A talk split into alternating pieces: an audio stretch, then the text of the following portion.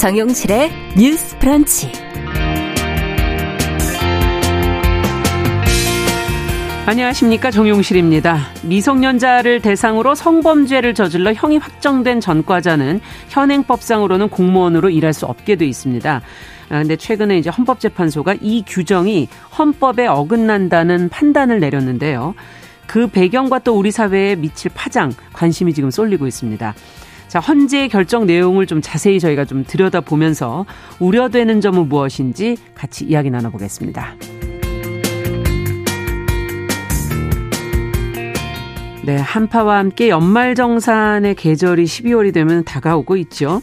자, 잘하면 월급 한 번을 더 받고 제대로 못하면 또 토해내야 하는 이 연말 정산. 공제 항목, 공제율 이런 것들을 좀 미리 알아두고 전략을 잘 짜는 것도 중요할 것 같습니다. 아, 잠시 뒤에 저희가 관련 정보 정리해서 자세히 전해드리겠습니다. 자, 11월 28일 월요일 정용실의 뉴스 브런치 문을 엽니다.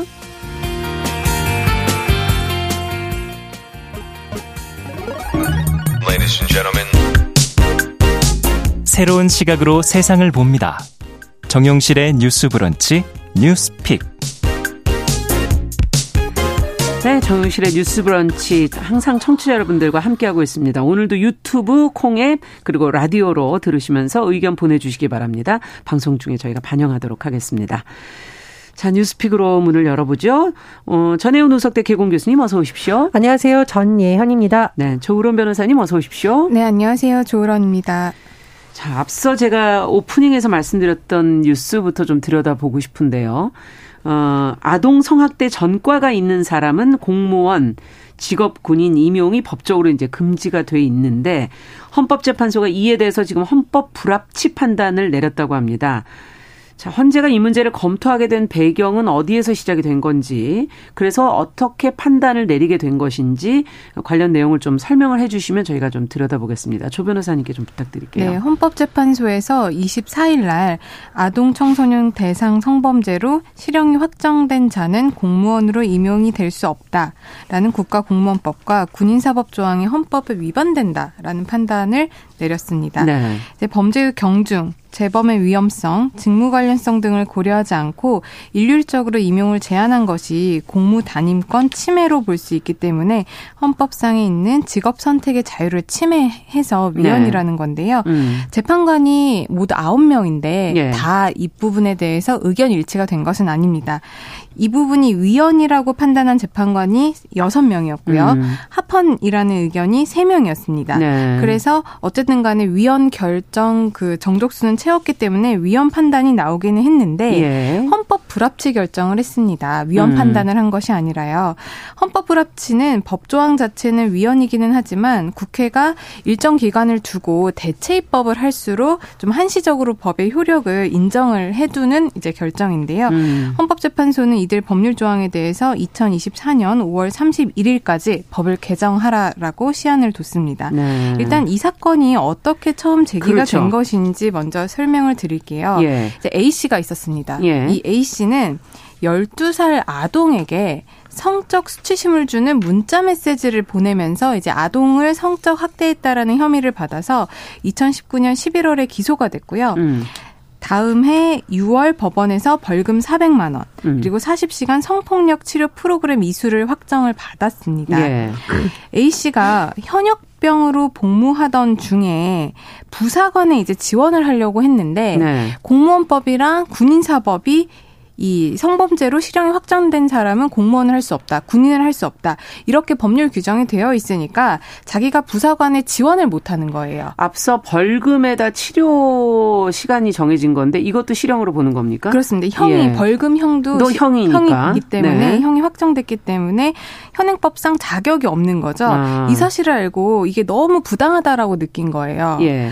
그렇기 때문에 A 씨 같은 경우에 그 같은 해 9월에 아동 청소년을 대상으로 한 성 성범죄로 형이 확정된 사람은 공무원의 임용이 안 된다. 음. 이런 결격 사유가 있다라고 규정한 국가공무원법 33조 그리고 군인사법 10조가 직업의 선택의 자유, 공무 단임권을 침해한다면서 이제 헌법 소원을 음. 냈습니다. 네. 이에 대해서 이제 헌법 재판관 9명 중에 6명이 이 조항이 헌법 위반이다라고 음. 아까도 말씀을 드렸는데요. 그 근거는 이렇습니다. 네. 이 여섯 명의 헌법재판관들은 이 규정의 입법 목적은 일단 정당하다고 봤습니다. 아, 이 규정이 만들어진 이유가 공직에 대한 국민의 신뢰를 확보를 하고 그렇죠. 또한 아동의 건강 그리고 음. 안전을 보호하기 위한 것이기 때문에 예. 입법 목적은 정당한데 다만 아동과 관련이 없는 직무를 포함해서 모든 일반직 공무원, 부사관 임용, 임용을 영구적으로 제한하고 있기 때문에 예. 뭐 아무리 오랜 시간이 지내더라도 결격 사유가 해소될 어떤 가능성도 이제 법에서는 인정을 없죠. 하고 있지 예. 않아서 예. 이게 이제 과잉 금지 원칙 위반이다. 그래서 공무 단임권을 침해한다라고 밝혔고요. 네. 이에 대해서 이제 세 명의 재판관은 이 조항이 영구적으로 제한은 하고 있지만 음. 반인륜적인 범죄인 아동에 대한 성적 학대 행위를 저지른 사람이 공무를 수행할 경우에는 공직 전반에 대해 국민의 신뢰를 유지하기 어렵다면서 그렇죠. 그이 규정이 합헌이다라는 의견은 냈지만 네. 일단 여섯 명이 위원 의견을 냈기 때문에 위원 결정이 나왔고 헌법 불합치 결정이 나온, 나온 겁니다. 것이다. 자, 지금 이번 이런 헌재 판단을 두고 어떻게 보시는지 지금 이 판단으로 인해서 저는 또 이제 성범죄자들에게 잘못된 사인을 또 주게 되지는 않을까 하는 그런 우려도 좀 사실은 되고요. 두 분께서는 어떻게 보시는지 얘기를 좀 들어보고 싶습니다. 이게 사실 전 세계적으로 논란이 될 때 항상 이런 것이 있잖아요. 범죄자도 인권이 있다. 그리고 음. 모든 범죄자의 재질이 같지 않은데 똑같은 기준을 적용하는 것이 맞냐라는 쟁점 하나와 네. 또 하나는 아니다. 성범죄자, 특히 아동 성범죄자의 경우에는 재범의 가능성이 높고 예. 피해 정도가 더 회복되기 어렵기 때문에 잠재적 피해자의 안전망을 구축하기 위해서라도 강력한 대책이 있는다. 항상 이런 것이 이제 쟁점이 되는데 그렇죠.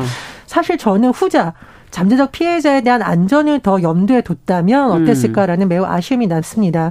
그리고 반대 의견을 낸 세 번의 세 분의 대법관 아 재판관 의견을 한번 보면 이선혜, 이은혜, 이종석 재판관이 의견이 일단은 아동에 대한 성적 학대 행위가 그 자체로 재질이 불량하고 그렇죠. 비난 가능성이 높고 제가 굉장히 주목한 부분 재범 위험성이 높다. 이건 통계로 이미 다 나와 있지 않습니까? 예. 그리고 시간이 경과해도 피해동의 피해가 완전히 회복되거나 이런 점이 어렵고 예. 공무 수행을 맡기기에 충분할 만큼 국민의 신뢰가 회복되기 어려운 범죄라는 점을 고려했다라면서 음. 반대 의견을 냈잖아요. 예. 이것이 더 국민적 상식에 부합하지 않나 생각이 들고요.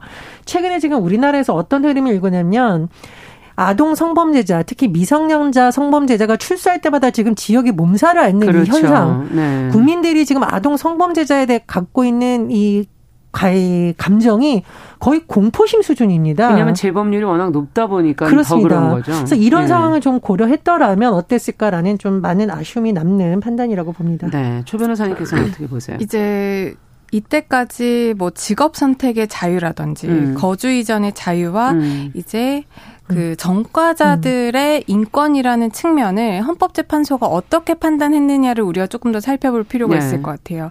예전에 그 아동 성범죄자들 아니면 성인을 대상으로 한 성범죄자들의 취업 제한 관련해서 예. 일률적으로 10년 동안은 이런 아동 관련 기관에는 취업 못한다라는 규정이 있었습니다. 예. 근데 이게 2015년 그리고 18년 이 사이에 헌법 소원이 굉장히 많이 들어갔어요. 예. 그 이유는 어떤 범죄에 대해서 이 범죄를 한 사람, 그러니까 가해자의 재범의 위, 그 재범의 위험성이라든지 음. 아니면은 그런 범죄의 경중, 범죄에도 뭐 심각한 범죄가 있고 이제 좀 경미한 그렇죠. 범죄가 있다라는 것이죠. 그런 경중을 따지지 않고 일률적으로 성범죄자 성범죄 저질렀으니까 10년 동안은 이런데 취업 절대 못해라고 음. 한 규정이 이제 과잉금지 원칙에 위배되었다라고 헌법재판소가 계속해서 판단을 내렸습니다. 음. 그렇기 때문에 이번 이단 헌법재판소 결정도 판단으로 된 것이 아니다. 그런 누적적으로 네. 이루어진 헌법재판소의 어떤 논조를 본다라고 한다면 예. 전혀 결격 사유에서의 예외 사유가 없고 일률적으로 형이 확정되면 영구적으로 그렇죠. 평생 동안 공무원이나 군인은 못한다라고 한 것이 이제 과잉금지 원칙에 위배될 것이다라고 음. 이제 헌법재판소가 판단할 것이라는 거는 조금 예측이 가능한 부분이었습니다. 그렇군요. 그럼에도 불구하고 제가 아동 성범죄 관련해서는 조금 더 이제 우리 법이 엄격해도 된다. 그것이 음. 입법자들이 이 법을 만든 취지이고 국민들이 그 부분에 대해서 충분히 공감대를 이루고 있기 때문에 음. 아동 성범죄자에 한해서는 그러한 굉장히 엄격한 제한을 둬도 된다라고 저는 생각을 하는데 그렇군요. 그 이유 중에 하나가 아까 교수님께서도 성범죄자들의 그 재범률 말씀하셨잖아요. 예. 그런데 특히 그 13세 미만으로 한 성범죄 자들 성범죄자들의 재범률이 그 한국형사정책연구원 조사에 따르면요. 26.8%입니다. 예. 그리고 13세부터 18세 청소년 대상을 하는 재범률이 33 34.1%예요. 네. 그러니까 거의 10명 중에 3명은 아무리 형을 살고 나와도 또 재범을 한다라는 건데 음. 이렇게 높은 수준의 재범률을 보이고 있는 범죄자라고 한다면 음. 어느 정도는 좀 영구적으로 제한할 필요성도 있지 않나 그렇게 생각이 되고요. 또 하나는 이제 우리가 헌법 불합치 결정이 났으니까 이제 법을 바꿔야 됩니다. 네. 법을 바꾸지 않으면 이제 위헌 결정이 나서 이 법 조항이 아예 사라져 버리는 거고 네. 그렇게 되면은 뭐, 그 형이 확정됐던 성범죄자들이 그냥 뭐못 공무원. 아니죠 공무원이나 네. 군인의 그냥 아무런 결격 그렇죠. 사유 없이 지원이 가능하고 임용이 되는 거예요. 네. 그렇기 때문에 법을 바꿔야 되기는 하는데 이 법을 바꿀 때 국회의원분들께서 그 재범의 위험성이라든지 음. 범죄의 경중 그리고 꼭 예외 사유를 두어서 조금 더 우리가 아동 성범죄자 들로부터는 음. 좀 국민을 보호하고 음. 아동의 건강, 생명, 안전 이런 것들을 좀 보호할 수 있는 촘촘한 입법을 해주셨으면 합니다. 아, 지금 그렇다면 결국 여러분 어, 두 분에게 또 다시 여쭤볼 수밖에 없는 게 아동과 무관한 업무는 할 수 있게 해야 하는 것이냐. 그러니까 이제 과잉 금지 원칙이다라는 걸 지금 어, 헌법재판소 쪽에서 얘기를 했고 어, 그 부분에서 그러면 업무를 어떻게 규정할 거냐 이것을 어, 저희가 생각해 봐야 되는 건지 아니면 공무원으로서 또 피해 아동의 정보를 이미 다 볼 수 있고 저희가 지자체 같은 경우에도 그동안 문제됐던 여러 가지 디지털 성범죄 음. 문제도 있었기 때문에 그 부분도 생각을 좀 해야 되지 않을까 하는 생각도 들고요.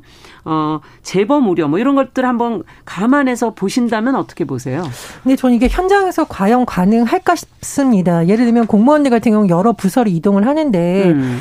이런 전력이 있는 공무원이니까 예를 들어서 보건복지 분야라던가 아동에 관한 정보는 차단할 수 있는 부서에 없게 한다라고 하면은 그거는 또 어떤 기준으로 나눌 것이냐. 아. 예를 들면 민원 담당 공무원 이런 부분도 일부분 왜 우리가 하다못해 주민등록증 발급할 때도 다 검색을 해서 개인정보를 볼 수 있잖아요. 그렇죠. 어떻게 이걸 정확하게 구분할 수가 있느냐. 오히려 현장에서 혼선이 더 가중될 수 있다 이런 생각이 들고요. 음. 저는 근본적으로 다른 것도 아니고 아동 성학대에 가서 전과라고 하면은 판결이 확정된 건데 네. 그거에 관해서 다시 이렇게 길을 열어두는 것 자체가 말씀해 주셨듯이 잘못된 신호를 줄 수 있다. 그런 음. 부분에서 굉장히 아쉽다는 말씀을 다시 드릴 수밖에 없네요.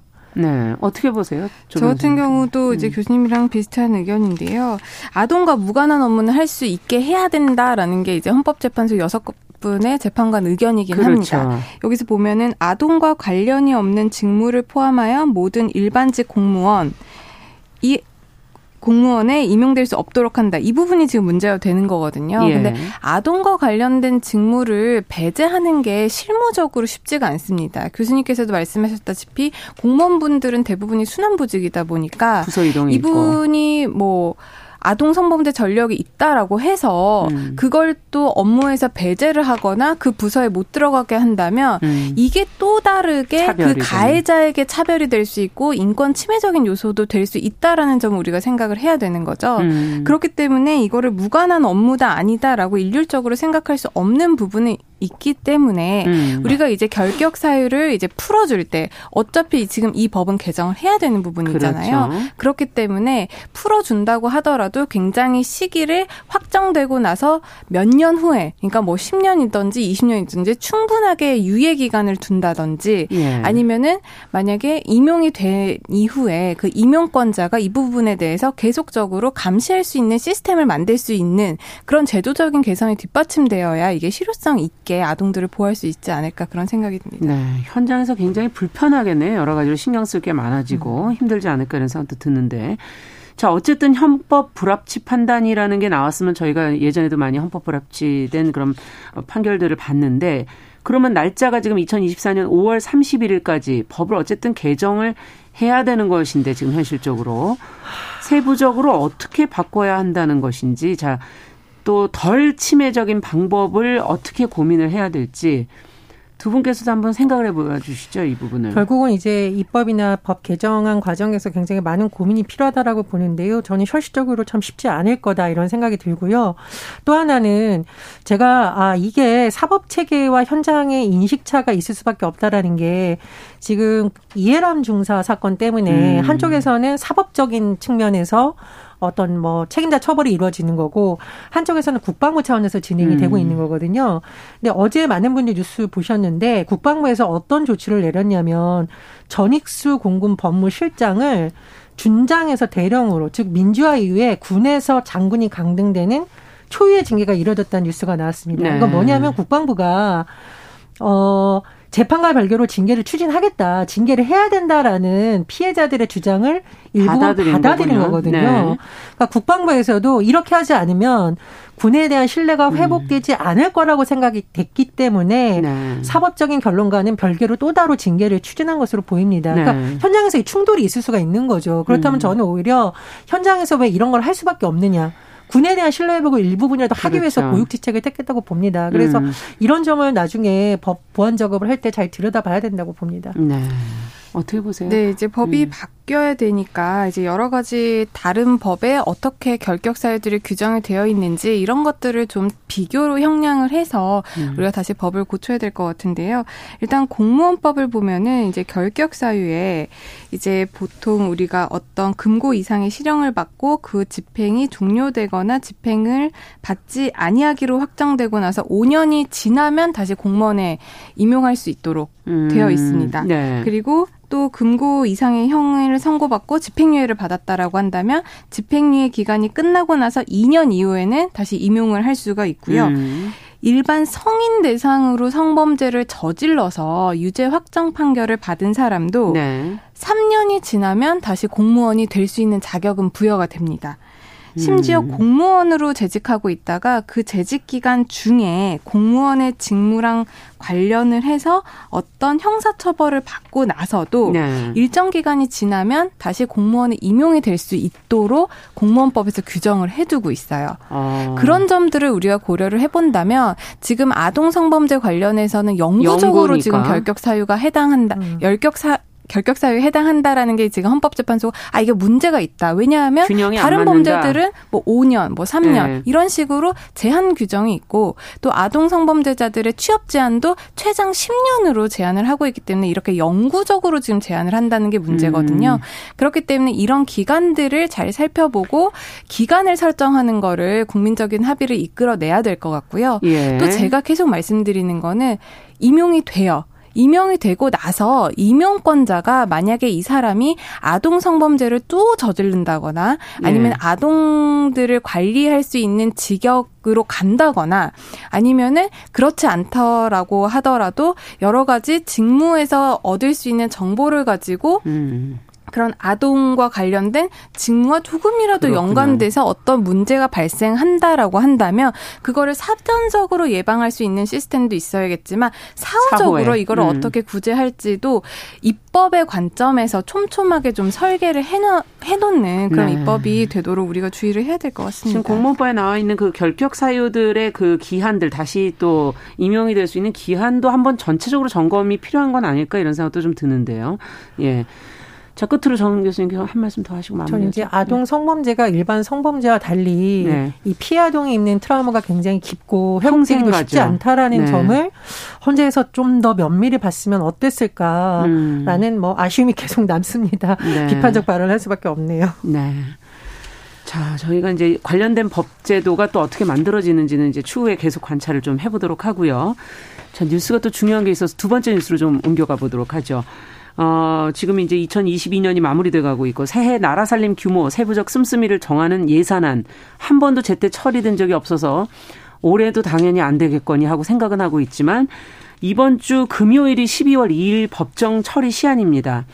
어, 여야가 정말 일을 하고 있나 하는 생각을 할, 할 때가 항상 예산안 처리할 때 국민들이 그런 생각들을 하게 되는데요. 여야 간의 논의가 지금 전혀 진전이 안 되고 있다고 그러는데 자, 무엇이 쟁점이고 어떻게 좀 해야 할지 국민의 입장에서 이걸 좀 들여다봤으면 좋겠습니다. 정 교수님께서 좀 정리해 주시죠. 예, 내년도 예산안의 법정 처리 시한 말씀해 주셨듯이 12월 2일입니다. 얼마 남지 않았는데요. 네. 여야 간 논의가 잘 안 되고 있다라는 분석이 나옵니다. 내년도 예산안의 특징이 좀 있죠. 첫 번째로는 윤석열 정부의 첫 예산안입니다. 그렇죠. 윤석열 정부가 처음으로 편성한 예산이라는 특징이 있고 두 번째로 그렇다 보니 문재인 정부에서 추진되던 정책에 대한 예산이 또 들어가 있을 수도 있고 네. 연장선상에서 또 하나 민주당의 경우에는 이재명 대표 체제 이후에 강조하고자 하는 여러 가지 안과 관련된 예산이 또 들어가 있습니다. 네. 이런 부분에서 여야가 지금 충돌을 하고 있다는 건데요.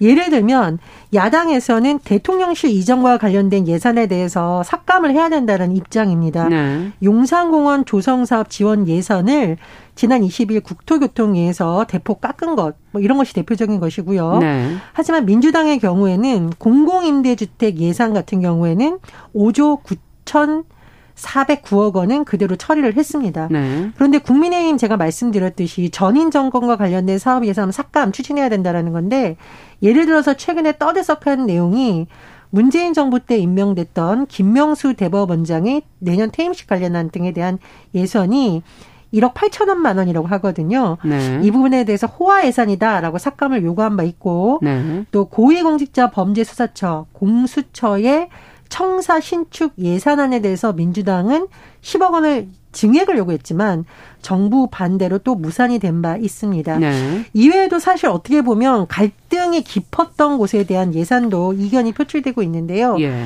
예를 들면 행정안정부 경찰국 법무부 인사정보관리단 소형 모듈 원자로 등 윤석열 정부 핵심 예산 상당수가 지금 여야 간 이견으로 처리가 쉽지 않다는 분석이 나옵니다. 네. 어, 법정 처리 시한데 처리하기가 쉽지가 않아 보이네요. 갈등 부분이 굉장히 입장 차이가 크고 그런 부분이 또 넓기 때문에 어떻게 보세요, 두 분께서는 조 변호사님? 저는 이게 지금 며칠 안 남은 상황에서 그러니까요. 예산안이 이번에도 음. 또 통과되지 못하고 그 음. 소소위로 넘어갈까봐 그게 제일 걱정입니다. 네. 이제 예산안 심사가 이제 계속 이렇게 지연이 되면 결국에는 이제 그 예결위원장 그리고 예결위 여야 간사만 참여하는 비공개 협의체인 그렇죠. 소소위로 넘어가서 이제 예견안 예산안을. 예산안이 이제 넘어갈 통과가 될 텐데 그렇게 본다면은 이게 비공개 협의체다 보니 어떻게 협의를 하는지 음. 어떠한 내용을 주고받아서 이게 합의가 되는지 그 부분에 대해서 국민들이 알 수 있는 부분이 거죠? 굉장히 없어지게 됩니다. 네. 그렇게 되면 그러한 부분에 대해서 국민들의 신뢰를 얻을 수 있을지 음. 그리고 또 이게 또 법적 근거가 그렇게 마련이 돼 있지 않다 보니까 여러 가지로 또 투명성이라든지 이런 문제에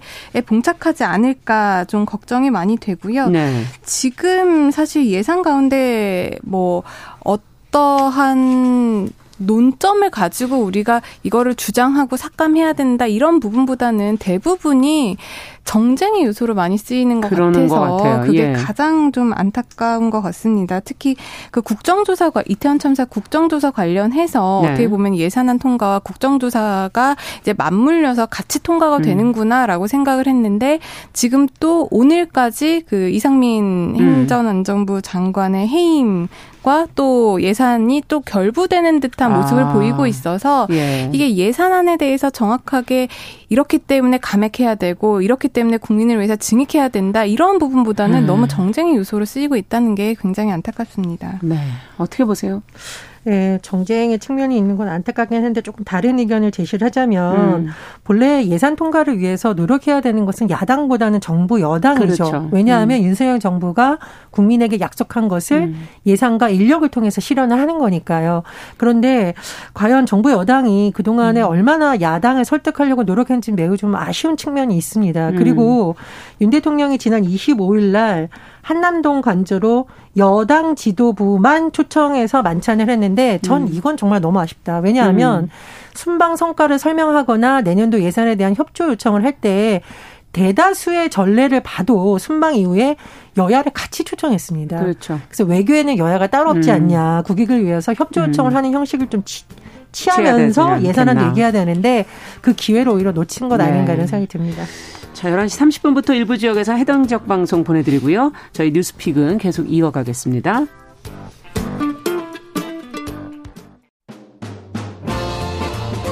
여러분은 지금 KBS 1라디오 정용실의 뉴스 브런치와 함께하고 계십니다.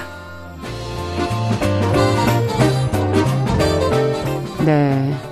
정 교수님께서 조금 더 다시 한번 정리를 해 주셔야 될 것 같아요. 이제 지금 여당 지도부만을 지금 이제 음. 정부 쪽에서 어 초대를 했다. 음. 그래서 근데 여야 모두를 좀 초대를 해서 협상을 좀 만들어가는 노력이 필요하지 않겠느냐 지금 거기까지 얘기해 주셨죠? 네, 그렇습니다. 네. 그리고 제가 말씀드렸듯이 이제 취임한 지 대통령이 200일이 넘었는데 민주당 지도부를 만났다는 소식이 나온 적이 없죠. 예. 이런 부분은 굉장히 아쉽고 특히나 예산 확보를 위해서 예전에도 보면 정부 부처의 주요 관계자들이 국회를 들락날락하면서 미리미리 설명을 하는데 음. 예전보다는 오히려 여야 관계가 너무 경색되니까 그런 흐름이 적다라는 아쉬운 점도 나오거든요. 그러네요. 그래서 음. 그런 부분에서는 여당의 지금 리더십이라던가 협치를 하려는 노력도 좀 필요하다 이렇게 봅니다. 그러네요. 자, 지금 이제 여야가 이견을 보이고 갈등을 보이는 예산들을 조금 짚어주셨는데 그 중에서 어떤 것이 가장 풀기 어려운 문제이고 그렇다면 그걸 어떻게 협의를 하면 좋을지 한번 고민을 좀 해보고 싶습니다. 음, 먼저 조 변호사님께 여쭤볼까요? 음. 일단 그 청와대 개방 예산이라든지 행정안전부 경찰국 예산 이런 것들이 지금 쟁점이 가장 첨예, 첨예하다라고 보여지고 있고요. 예. 또 일반 민생 관련해서는 좀 그나마 여야가 어느 정도 협의를 보이고 있는데 가장 중요한 문제는 아까 교수님께서도 계속 말씀을 하셨지만 이 예산을 풀기 위해서는 정부의 협력 의지가 음. 가장 중요한데 그 부분이 지금 가장 보이고 있지를 않기 때문에 많은 국민들이 불안해하는 요소인 것 같고 지금 사실 여러 가지 정쟁의 문제가 있기는 하지만 일반 서민들이 가장 체감하고 가장 힘들어하는 부분은 지금 경기 침체로 인한 그렇죠. 많은 여러 가지 문제입니다. 네. 그렇기 때문에 이런 문제로 예산안에 대해서 너무 이렇게 정쟁의 요소를 삼아서 이것들을 싸우는 모습으로 비추기보다는 국민을 위해서 어떻게 예산을 짤 것이며 예산을 음. 통과시킬 것인지 그런 노력을 보여주셨으면 하는 바람입니다. 네. 자, 법정 시한을 지금 이제 코앞에 두고 계속 이제 예산안 처리 문제를 저희가 얘기를 해보고 있는데, 어, 간단히 이것도 좀 다뤄볼까요? 지금 예산안 얘기하다 보니까 여성가족부 예산이 뭐 좀 더 주겠다고 했는데 받지 않겠다 뭐 이런 뉴스가 있었어요. 이 내용도 뭐정 교수님께서 간단히 좀 설명을 해 주시겠어요? 어떻게 된 겁니까? 예, 지금 디지털 성범죄 피해자 지원 센터가 있는데요. 예. 불법 촬영물이나 성착취물 삭제 지원을 전담하는 음. 국가 기관입니다. 당연히 여성가족위원회 예결위에서 이 부분을 다루게 되는데요. 지금 국회에서 이 부분을 예산을 증액을 하려고 했다라고 합니다. 음. 언론 보도에 따르면 야당 간사인 유정지 의원이 지원센터 전국적인 확대를 위해서 예산을 증액한다면 수용할 의사가 있느냐라고 물었는데 김현숙 장관이 초기에는 네라고 했는데 다음 날이 16일 봤더니 이기순 여가부 차관이 광역별 지원센터 설치 운영 예산 15억 원 증액에 대해서 원안 유지. 근데 광역별 지원센터 같은 경우에는 조금 다른 업무고요. 그리고 정부에서 지금 디지털 성범죄 지역 특화 상담소를 14개로 확대하는 예산을 정부는 담고 있다라고 하는데 네. 이 지역 특화 상담소는 상담소별로 기간제 인력 두명만 근무하는 곳입니다. 음. 따라서 이런 부분에 대한 또 우리의 음. 목소리가 나오고 있습니다. 네. 자, 이것도 두 분께서 한마디씩 좀 정리를 해 주시죠. 이 디지털 성범죄 피해자 지원센터 예산을 증액해 준다 그랬는데 그걸 거절한 거잖아요. 네.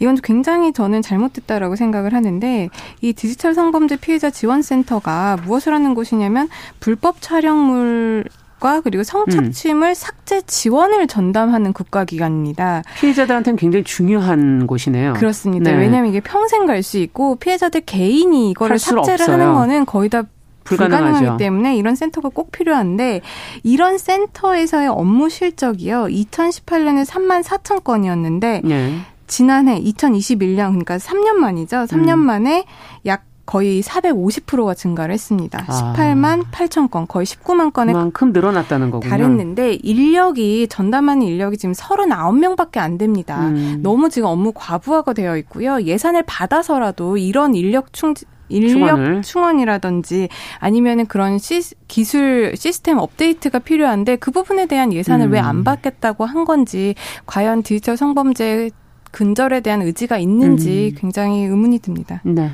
정교성 교수님. 예, 광역별 지원센터 10원 증액해주겠다라고 했는데 원안 유지했다라는 건 제가 보기에 정부 초유의 일입니다. 음. 부처에서 음. 그것도 야당 의원들이 나서서 오히려 예산 늘려주겠다.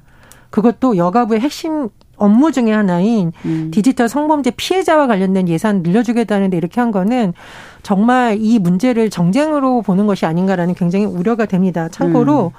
이 피해자 지원센터 인력이 39명에 불과하다고 글쎄, 하는데요. 예. 말씀해 주셨듯이 과연 이런 상황에서 범죄 피해자들 보호한다라는 말을 국가에서 할 수 있을지 의문입니다. 네. 자, 오늘은 저희가 내년도 예산안 관련된 얘기까지 짚어봤습니다. 뉴스픽 조론 변호사 그리고 전혜영 교수 두 분과 함께했습니다. 말씀 잘 들었습니다. 감사합니다. 감사합니다. 남성의 입장에서 여성의 입장을 이해하는 그래서 사실 이 역지사지의 태도가 한국 사회로 지금 필요한 것이 아닌가. 그 어떤 사람들은 삼루에서 태어났으면서 자신이 삼루타를 친 것처럼 생각하며 살아간다라는 음. 말이 있어요. 해충이다, 이충이다 이거는 네. 순전히 사람의 아. 그 잣대로 이야기를 하는 거예요. 음. 곤충이 우리 사람보다 몇 억 년 먼저 지구에 나왔거든요. 세상을 보는 따뜻한 시선. 정용실의 뉴스 브런치. 네, 정용실의 뉴스 브런치 듣고 계신 지금 시각 11시 37분 향해 가고 있습니다. 자, 쏟아지는 뉴스 속에서 저희가 알아두면 좋은 정보들을 쏙쏙 골라서 귀에 쏙 들어오게 전해드리고 있습니다. 뉴스 속 시선 뉴스 박진아 기자 잘해 주셨어요. 어서 오세요. 안녕하세요. 자, 이제 12월이 다 돼 가기 때문에 이제 네. 이제부터 미리 좀 준비를 하셔야 되거든요. 맞습니다. 연말 정산 얘기가 나올 때가 됐어요. 네, 네. 맞습니다. 음. 이제 아, 올해도 벌써 한 해가 다 가는 것 같아요. 네. 시간이 너무 빠르네요, 진짜. 네. 직장인들이라면 13월에 월급이라고 음. 부르는 연말정산 남은 기간 동안 어떻게 하면 좋을지 좀 살펴봤는데요. 네. 먼저 연말정산 미리 보기 서비스 이래는 좀 많이들 아실 것 같아요. 음. 이제 국세청 홈택스에서 현재 연말정산 결과를 미리 알려주는 연말정산 미리 보기 서비스 제공하고 있는데요. 네. 이 서비스는 일단 미리 보기 있잖아요. 말 그대로 그렇기 때문에 올해 1월부터 9월까지 신용 체크카드 등 결제 수단별 사용 금액 그리고 음. 도서, 공연, 박물관, 미술 등 문화 활동, 전통시장, 대중교통 등과 같은 사용차별 사용 금액을 확인할 수가 있는 겁니다. 네. 근데 개월이 9월까지밖에 안 되네요. 그렇죠. 네. 그래서 이제 말 그대로 미리 보기니까 보니까 음. 10월에서 12월은 내가 어 지출이 어느 정도 되겠다라는 예정 금액을 이제 직접 입력하시는 거예요. 음. 그렇게 하면은 아 올해 연말 정산분은 대충 어느 정도 되겠다. 네, 어느 정도 된다 이렇게 예상해 볼 수 있는 겁니다. 매년 하는데 1년에 한 번 하니까요. 자꾸 잊어버려요. 그래서 어렵다 맨날 그러시거든요. 네. 어떤 부분을 좀 살펴보면 좋을까요?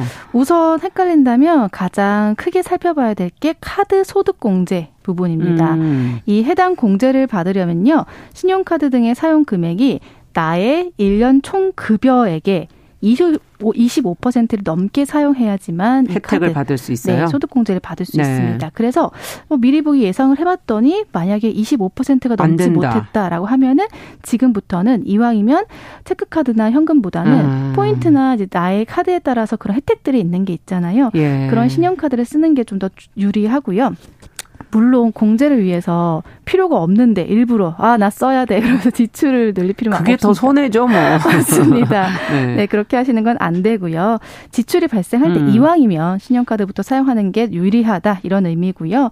만약에 계산을 해봤더니 이미 신용카드 사용액이 음. 25%를 넘은 경우라면 네. 이때부터는 체크카드나 현금을 쓰는 게 더 이득입니다. 음. 이 소득 공제율이 신용카드는 15%지만 체크카드와 현금 영수증은 30%두 배거든요. 아. 네, 30%이기 때문인데요. 또 전통시장 장 보는 것도 공제율을 높이는 방법 중에 하나입니다. 음. 정부가 한시적으로 올해 하반기분 그러니까 7월부터 12월까지 음. 전통시장 사용 금액에 대해서 공제율을 기존의 40%에서 80%로 아, 많이 올리네요. 이거는 네, 지금 상향 적용한 상태입니다. 하반기에 네, 그러니까 80% 공제율이 네, 맞습니다. 아. 그래서 전통시장 이용하실 일이 있다면 지금 이용하시면 좀 더 유리할 연말에는 한 12월에는 내내 전통시장을 좀좀 가셔야겠네요. 맞습니다. 그럴 것 네. 같고요. 또 요즘 고유가잖아요. 상황이죠. 네, 네, 그런 대책으로 대중교통 공제율 역시 올해 하반기 분에 한해서 아. 80%로 올렸기 때문에 연말까지 남은 기간 동안 버스나 지하철 좀 더 많이 타시면 아무래도 공제 혜택이 더 늘어난다고 합니다. 네. 자, 세액공제, 소득공제, 세액공제 이렇게 나눠져 있는데 네. 세액공제도 직장인들한테는 또 어, 중요한 부분이거든요. 맞습니다. 이것도 좀 챙겨주시죠. 네, 우선 연금저축과 개인형 퇴직연금 IRP 요즘은 이것도 많이들 저, 들어가세요. 많이들 하시죠. 네. 네. 이렇게 저축한 금액은 소득공제가 아니라 세액공제 대상입니다. 네. 연금저축하고 IRP를 합쳐서 연금계좌라고 하는데요. 이 연금계좌에 한해서 1,800만 원을 저축할 수가 있습니다. 기본적으로. 음. 그런데 세액공제 한도는 연금저축의 경우는 400만 원까지 네. 근데 물론 근로소득이 1억 2천만 원을 초과하거나 음. 종합소득이 1억 원을 넘는다면 연금저축 세액공제 한도는 300만 원으로 줄어들기 때문에 뭐 음. 모든 분들이 해당한다는 건 아니고요. 네. 네. 이거는 자기 소득에 따라 조금 달라질 수 있고요. 다르네요. 세액공제 한도가. 네. 네. 네. 일반적으로 많은 분들은 연금저축의 경우는 400만 원 그리고 연금저축과 IRP를 합치면 700만 원까지 음. 세액공제가 됩니다. 이 연금저축에 400만 원 입금했다면 이미 400만 원 내가 넘게 저축을 했어요. 그러면 음. 이왕이면 그 이상 그쪽에 하지 마시고 IRP에 300만 원을 음. 더 납부하시는 것이 최대로 혜택을 챙길 수 있는 방법입니다. 네. 만약에 IRP만 넣는다라고 하면 그때는 700만 원을 넣어도 음. 동일하다고 합니다. 단 만 50세 이상이라면요. 세액공제 한도가 좀 더 늘어납니다. 50세 이상이면 네, 연금저축의 경우는 최대 600만 원까지 연금저축과 IRP를 합치면 900만 원까지 어. 확대되고요. 이 경우도 종합소득이 좀 높은 경우는 제외 대상이 될 수 있기 때문에 네, 구체적인 것은 좀 더 따져보셔야 될 것 같습니다. 네. 어쨌든 큰 그림을 알려주셨고. 자, 공제 혜택을 좀 잘 챙기셔야 될 것 같고요. 다음 소식 살펴보죠. 네, 다음은 12세에서 17세 백신 추가 접종인데요. 네. 현재 18세 이상 기초 접종 완료자라면 누구나 동절기 추가 접종이 음. 네, 오미크론 예방 효과가 있다는 이가 백신을 선택할 수가 있습니다. 그래서 방역 당국이 이가 백신 접종을 적극적으로 권장은 하고 있는데 그래서 현재 이가 백신은 기초 접종을 마친 18세 이상 성인만 가능한 상황이죠. 음, 네. 그런데 이 이가 백신 접종 대상자가 소아 청소년으로 확대될 가능성이 좀 아. 예, 있어 보입니다. 특히 12세에서 17세 청소년은 유력한 동절기 추가 접종 대상자인데요. 예. 이가 백신은 이미 국내에서는 12세 이상 접종에 가능하도록 허가를 받은 상태고 12에서 17세 청소년 대상 추가 접종은 예상보다 그렇기 때문에 좀 더 빨리 시행될 수도 있겠다 이렇게 음. 보고 있습니다. 그러면 그러면 12세 미만 소아는 어떻게 됩니까? 우선 5세에서 11세 소아의 이가 백신 접종 계획은 불투명한 상태고요. 아. 5세 미만 같은 경우는 이가 백신을 접종할 가능성이 거의 없다고 보시면 예. 됩니다. 국내에서 5에서 11세용으로 허가받은 이가 백신이 없고요. 또 5세 미만은 아예 개발되지 않았기 때문에 음. 좀 불투명하다 이렇게 볼 수 있는 겁니다.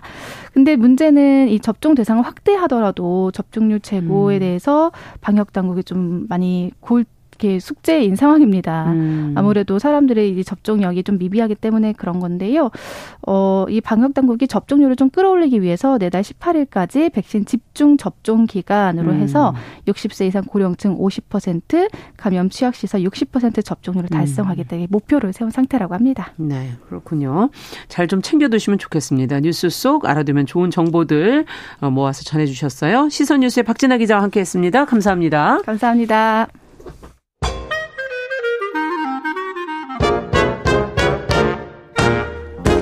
모두가 행복한 미래. 정용실의 뉴스 브런치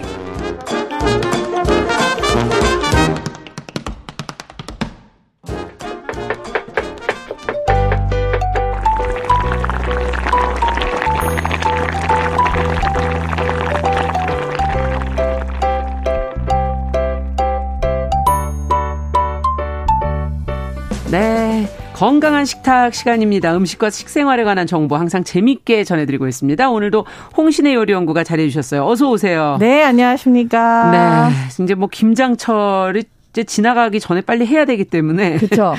김장철이 지나간다고 생각하시지만 사실 김장철 지금부터 그죠. 아직 추워지질 않아가지고. 그러니까 해 이게 담그면은 지금 쉬어요, 잘못하면. 이렇게 말씀하시는 게 이제 우리는 음. 약간 연배가 됐다라는 뜻인 게 김장철이 언젠지를 모르시는 분들이 사실은 더 많으세요. 그러니까 약간 어리신, 그렇죠. 영, 예, 영하신 분들. 그리고 우리 아이들은 김치를 1년 365일 먹긴 하나 음. 어떻게 담그는지 언제 담그는지 모르잖아요. 네. 어, 뭐, 우리 엄마가 요즘에 김치를 줬어 하는 분들이 어. 많으신데, 김장철 지금이 맞고요. 사실은 네. 지금부터가 배추부가 맛있어집니다. 그렇죠. 그렇기 때문에 조금 옛날 김장철 생각해 보면은 우리 왜 11월에 했거든요. 그래서 제가 조금 늦은 말, 거 아닌가 했어요. 그렇죠. 12월 초, 초? 음. 약간 그 털 조끼 입고 어. 그리고 조금 지나서 패딩 조끼 같은 거 그렇죠. 입고 그 덧신 같은 거 신고 그리고 막 이렇게 분주하게 뛰어다니던 그런 모습이 생각이 나죠. 오늘은 특별히 저처럼 왕초보를 위한 김장 특강. 아. 김장은 잘 안 해봐가지고 옆에서 이렇게 담글 때 넣기만 하고 속만. 그쵸. 어, 오늘 특별히 김장 일타 강사로서 오늘 이제 좀 아유. 강의를 해주셔야 되는데 어떻게 가격이 제일 중요한 거 아니에요? 김장을 배추. 하려면 배추값. 일단은 배추값은 지금 안정세인 것 같습니다. 어, 지금 다행이네요. 네, 오늘 아침에 제가 체크를 다시 했더니 예. 제, 지난주에 비해서도 지금 조금 많이 내렸어요. 내렸어요. 어떻게 보면 이게 최근 몇 년 사이에 많이 오른 거기는 해요. 음. 그런데도 불구하고 올해 김장할 수 있는 배추 가격이 한 포기에 한 3천 원대. 음. 지금 싸게 사시면 3천 원 초반대 음. 이렇게 가능하시고요. 절임 배추 가격도 뭐 생각보다 그렇게 많이 오르진 않았더라고요. 음. 배추값이 안정세이니까 다행스럽네요. 네, 그나마. 다행입니다. 다 올랐는데 네. 좀 들어오른 게 있으니까. 고춧가루도 예. 올해는 용, 농사가 잘 돼서 그렇게 많이 오른 편은 아니에요. 할 수 없이 김치라도 많이 담궈야 되겠네요, 지금. 좋습니다. 네, 아주 좋습니다. 다른 게 비싸지니까. 네. 자, 그러면 이게 1년 분량을 사실 좀 미리 많이 담궈 놓는 게 김장인데. 김장의 의미는 원래는 그랬죠. 네. 네. 요즘에 뭐 1인 가구에 2인 가구 아. 이러니까 어떻게 담궈야 될까요? 어, 사실 바로 드실 거를 담그시는 음. 거를 맞다고 봐요. 그러니까 이게 저장을 할 수 있는 공간이 있으시면 그때는 김치 냉장고 정도인데 네. 옛날에는 사실 땅을 파고 독을 묻어야 되기 네. 때문에 이제 마당이 있거나 아니면 다 같이 마을에서 관리를 하는 그런 김장독들이 그렇죠. 있었잖아요. 네. 근데 지금은 이제 각자 땅이 없는 아파트에 많이 사시다 보니 그 땅의 역할을 하는 김치 냉장고를 네. 다 집집마다 들여 놓으시는 네. 게 어떻게 보면 마당을 장만하시는 거랑 마찬가지인데 맞아요. 마당과 김치독을 음. 근데 그 김치 냉장고가 있으시다면 음. 그렇다면 김장의 양을 조금 늘리셔도 좋고요. 음. 그렇지 않고 어 나는 뭐 일반 냉장고는 있지만 김치를 자주 먹지 않는다. 음. 사실 요새 매 끼니 김치를 드시는 것도 어렵잖아요. 그렇죠. 밖에 나가서 사 드시는 분들은 특히 김치를 드시기가 힘드세요. 맞아요. 김치가 기본 반찬으로 제공이 되는 경우가 잘 없어요. 음. 너무 비싸기도 하고 귀한 거라서. 그렇죠. 이렇게 된다면 김치의 양을 좀 줄이셔야 되는데 김장 양을. 음. 1인 가구도 얼마나 김치를 먹는지 이런 음. 거에 따라서 양이 완전 다르기 때문에 그래도 대체적으로 인원수별로 몇 포기 이렇게 정리를 좀 그렇게는 사실 힘들어요. 진짜로. 힘들어요? 근데 제가 권하고 싶은 거는 음. 어 먹고 싶은 양만큼 아 나는 새김치가 좋고 신김치도 잘 먹는다. 아. 이렇게 된다면은 뭐 10포기, 20포기도 1인 가구도 하실 수 있고요. 음. 그렇지 않고 나는 막 너무 공들이는 게 힘들고 결국 음. 나중에는 조금은 사 먹겠다라고 하시면 음. 한 서너 포기만 서너 포기. 간단하게 담그시는 거를 권해 드리고 싶어요. 그러네요. 4인 가족이라 하더라도 집에서 밥을 한 끼밖에 안 먹는다라고 네. 하시면은 이 서너 포기 가지고도 몇 달을 드십니다. 맞아요. 사실 그래요. 네. 그렇기 음. 때문에 김장의 의미가 지금은 옛날처럼 저장을 해놓고 오래 먹겠다 이런 심산이랑은 조금 거리가 있어요. 그때 그때 그러니까 필요할 때마다 조금씩 맞아요. 담그시라는 말씀으로 네. 들리는데 네. 자 그러면 첫 단계가 이제 배추 세척 손질을 해야 되는데 그쵸. 저는 이 단계가 싫어서 보통 절임 배추 맞습니다. 사실 음. 오늘 이제 그 원고에도 네. 정용실 아나운서님께서 저에게 질문을 하실 것 중에 하나가 배추를 세척하고 어떻게 절이냐 이제 이걸 물어보실 거잖아요. 네. 이 얘기를 하면 지금 모두 다 채널을 돌리실 거예요.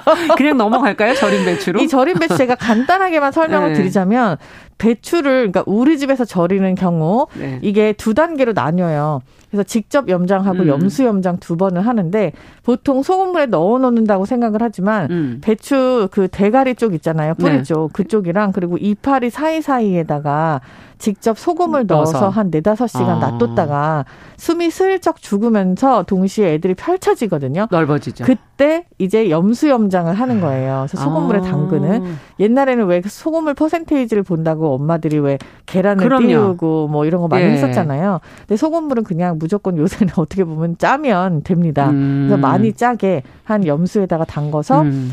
이게 시간이 되게 중요한데요. 지금 이제 이미 추워졌잖아요. 예. 그렇게 되면은 12시간에서 18시간까지도 재우셔야 돼요. 아. 생각보다 시간이 오래 걸리기 그러네요. 때문에 이걸 절인과 동시에 김장을 시작한다가 아니고 절이는 거를 미리 하루 이틀 전에 해놓고 해야 되겠네요. 네, 네. 그렇게 하고 나서 그 다음 날 무채 써시고 이렇게 하시는 게 맞아요. 아. 근데 이 시간을 이렇게 김장에 2, 3일을 쓸 수 있는 분들이 사실 많지는 않잖아요. 그래서 보통 절인 배추를 이제 사다가 맞습니다. 네, 물을 먼저 이제 썰면서 맞아요. 시작을 하는 거죠. 절인 배 추를 사실 때 제가 요령을 좀 알려드리려고 네. 해요. 그래서 절인 배추 좋은 걸 어떻게 사냐? 음. 무조건 어떤 소금을 쓴다. 음. 그리고 어떤 배추를 쓴다.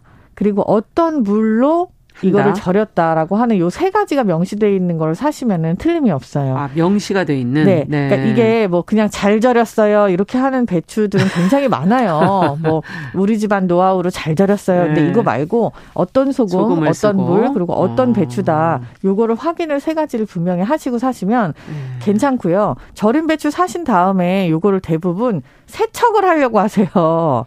왜냐하면, 왜냐하면 혹시 좀 더럽지 그쵸. 않을까. 네, 그 혹시가 그거는 어떻게 생각하세요? 네, 안 됩니다. 절임 아. 배추를 사셨으면은 그 절임 배추는 세척을 하지 않고 사용하시는 게 맞아요. 아. 절여서 이거를 이게, 세척을 이게 해서 참, 보내요. 어, 그렇군요. 네. 그거는 몰랐네요. 그렇기 때문에 믿을 수 있는 걸 사야 되는데 그 아. 믿을 수 있는 게 뭐냐? 이 앞에 제가 말씀드린 소금, 과 물, 물과 배추를 명시한 것. 예. 네, 그거를 구매하시면은 틀림이 없어요. 아. 어떤 소금을 쓴다라고 쓸 수 있으면은 그거는 좋은 재료를 사용하시는 거예요. 그렇죠. 그렇죠. 어떤 배추를 어. 자기가 절인다. 어떤 물로 절인다. 당당하게 얘기할 수 있는 그럼요. 거면은 네. 네. 그렇게 해서 그걸 명시를 하고 있는 사이트들을 사시는 게 찾아 사시는 게더 아. 요령이에요. 아니에요. 자, 그러면 이제 절임 이제 절임 배추를 사다 놨으니 네. 소를 준비해야 될 거 아니에요. 그렇죠. 소는 일단 네. 이제 지역색이 약간 있어요. 음. 이게 이제 배추 김치의 지역색이기도 한데 음. 고춧가루가 남도 남쪽으로 갈수록 많이 들어가고 음. 양념도 많고 맞아요. 젓갈도 많고 그렇죠. 향도 세고 재료도 많아요. 맞아요. 이게 왜 그럴까요? 어. 글쎄 왜 그럴까요?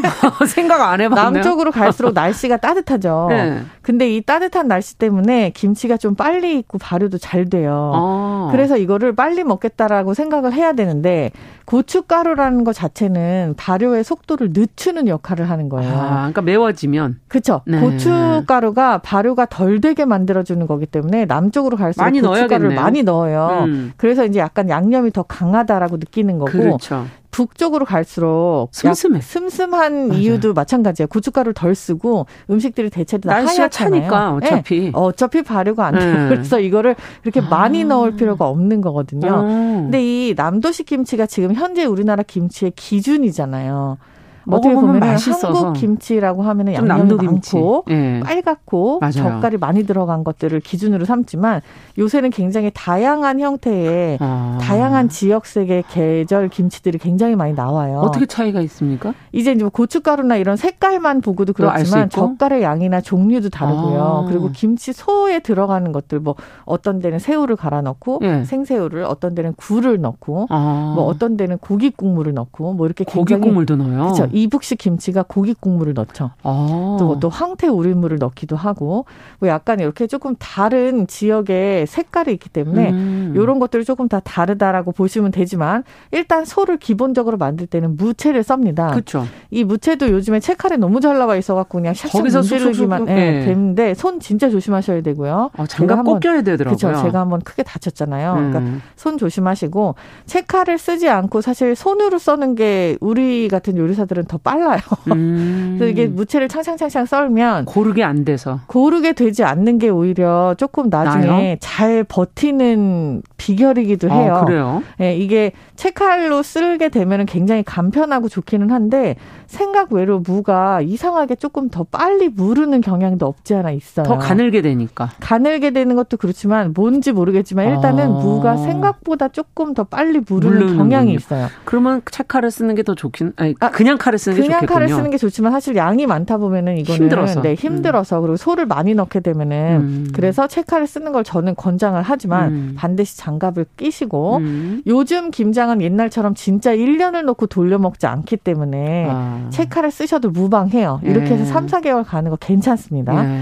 그러고 나서 뭐 소를 준비할 때 마늘 그리고 뭐 새우젓, 음. 그리고 젓갈도 다양하지만 뭐 까나리 액젓 쓰시는 분도 음. 계시고 멸치 액젓도 있고 그쵸.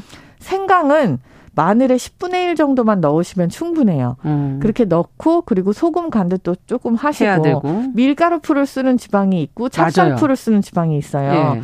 예, 저희 같은 경우는 밀가루 반, 찹쌀 반을 섞어서 쓰는데 어. 이렇게 풀까지 넣고 요거를 같이 잘 버무려서, 버무려서. 소를 만들죠. 음. 요 소를 만든 다음에 이제 절인 배추, 잘 절여진 배추에다가 음. 이걸 넣을 때 음. 이거를 밑에까지 이렇게 끝까지 다 바르지 마시고 음. 위에 그 대가리 뿌리 쪽 있잖아요. 음. 그쪽 위주로 요거를 안에 넣는다라고 생각하고 집어 넣으세요. 아, 그렇게 하고 밑에 전체를 발랐잖아요. 네, 옛날에. 전체를 그냥 바르지 않으시고 그걸 집어 넣고 나머지는 손에 묻어 있는 양념 으로 그냥 쓱쓱 내려 주신 다음에 음. 요게 다 대가리 쪽에 들어가 있는 걸 나중에 이렇게 오물이잖아요. 오물이죠. 이 오물일 때 이게 어차피 자기네들끼리 자리를 싹 잡아요. 음. 그리고 왜 김치 담글 때 항상 엄마들이 꽁꽁 싸매고 누르고 누르고 그렇죠. 하는 거 아시죠?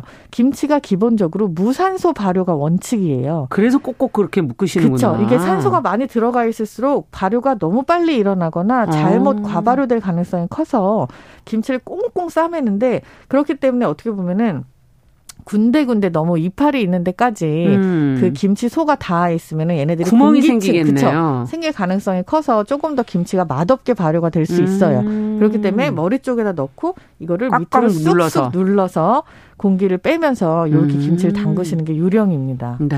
와 이걸 보여드려야 되는데 말로 설명을 하니 진짜 쓰셨어요. 어떤 분이 9번 구름님께서 말로 다 설명을 하고 있네. 진짜 말로 하는 게 네. 굉장히 힘드네요. 정말 입이 아프시겠는데요. 라디오 네. 김치 특강. 네. 네.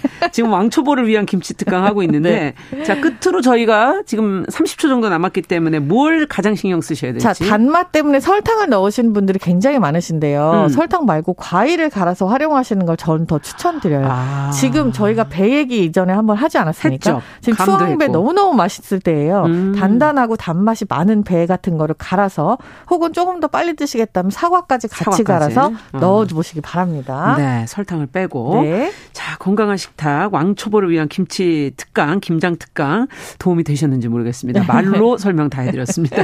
오늘 홍신의 요리연구가와 함께했습니다. 감사합니다. 감사합니다. 네, 정용실의 뉴스 브런치 월요일 순서도 같이 인사드리겠습니다. 저는 내일 오전 11시 5분에 다시 뵙겠습니다. 안녕히 계십시오.